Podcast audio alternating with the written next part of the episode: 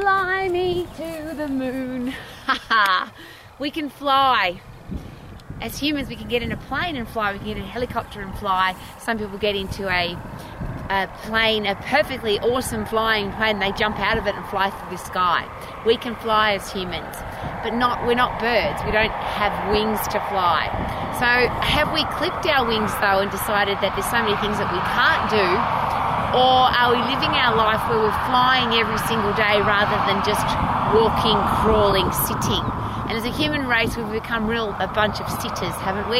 We sit on our backside and we whinge, moan, and complain about what we can't do versus how can I? How can I fly? And the Wright brothers looked at birds and said, if birds can do it, we must be able to do it too. It's just a matter of how. How can I do it? And as I always share, the word can't, what a horrible, disgusting, filthy word. How dare we tell people that they can't? Why don't we ever consider that how can I is the ultimate mind opening question?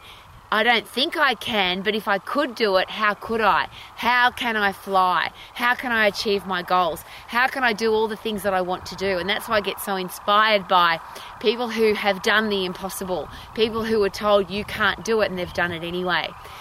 Fly me to the moon. Some people don't believe we went to the moon, but if we did, isn't it exciting that we had the opportunity to open our mind and say, the moon's up there, let's go get it? So, this beautiful bird, I'm in Clyde in New Zealand.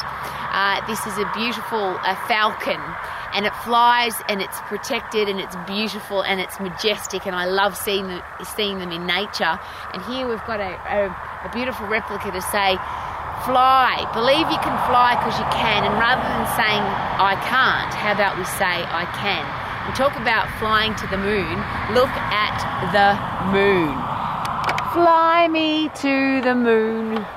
It's beautiful. What a beautiful place to live, and what a beautiful life we have living life to the max.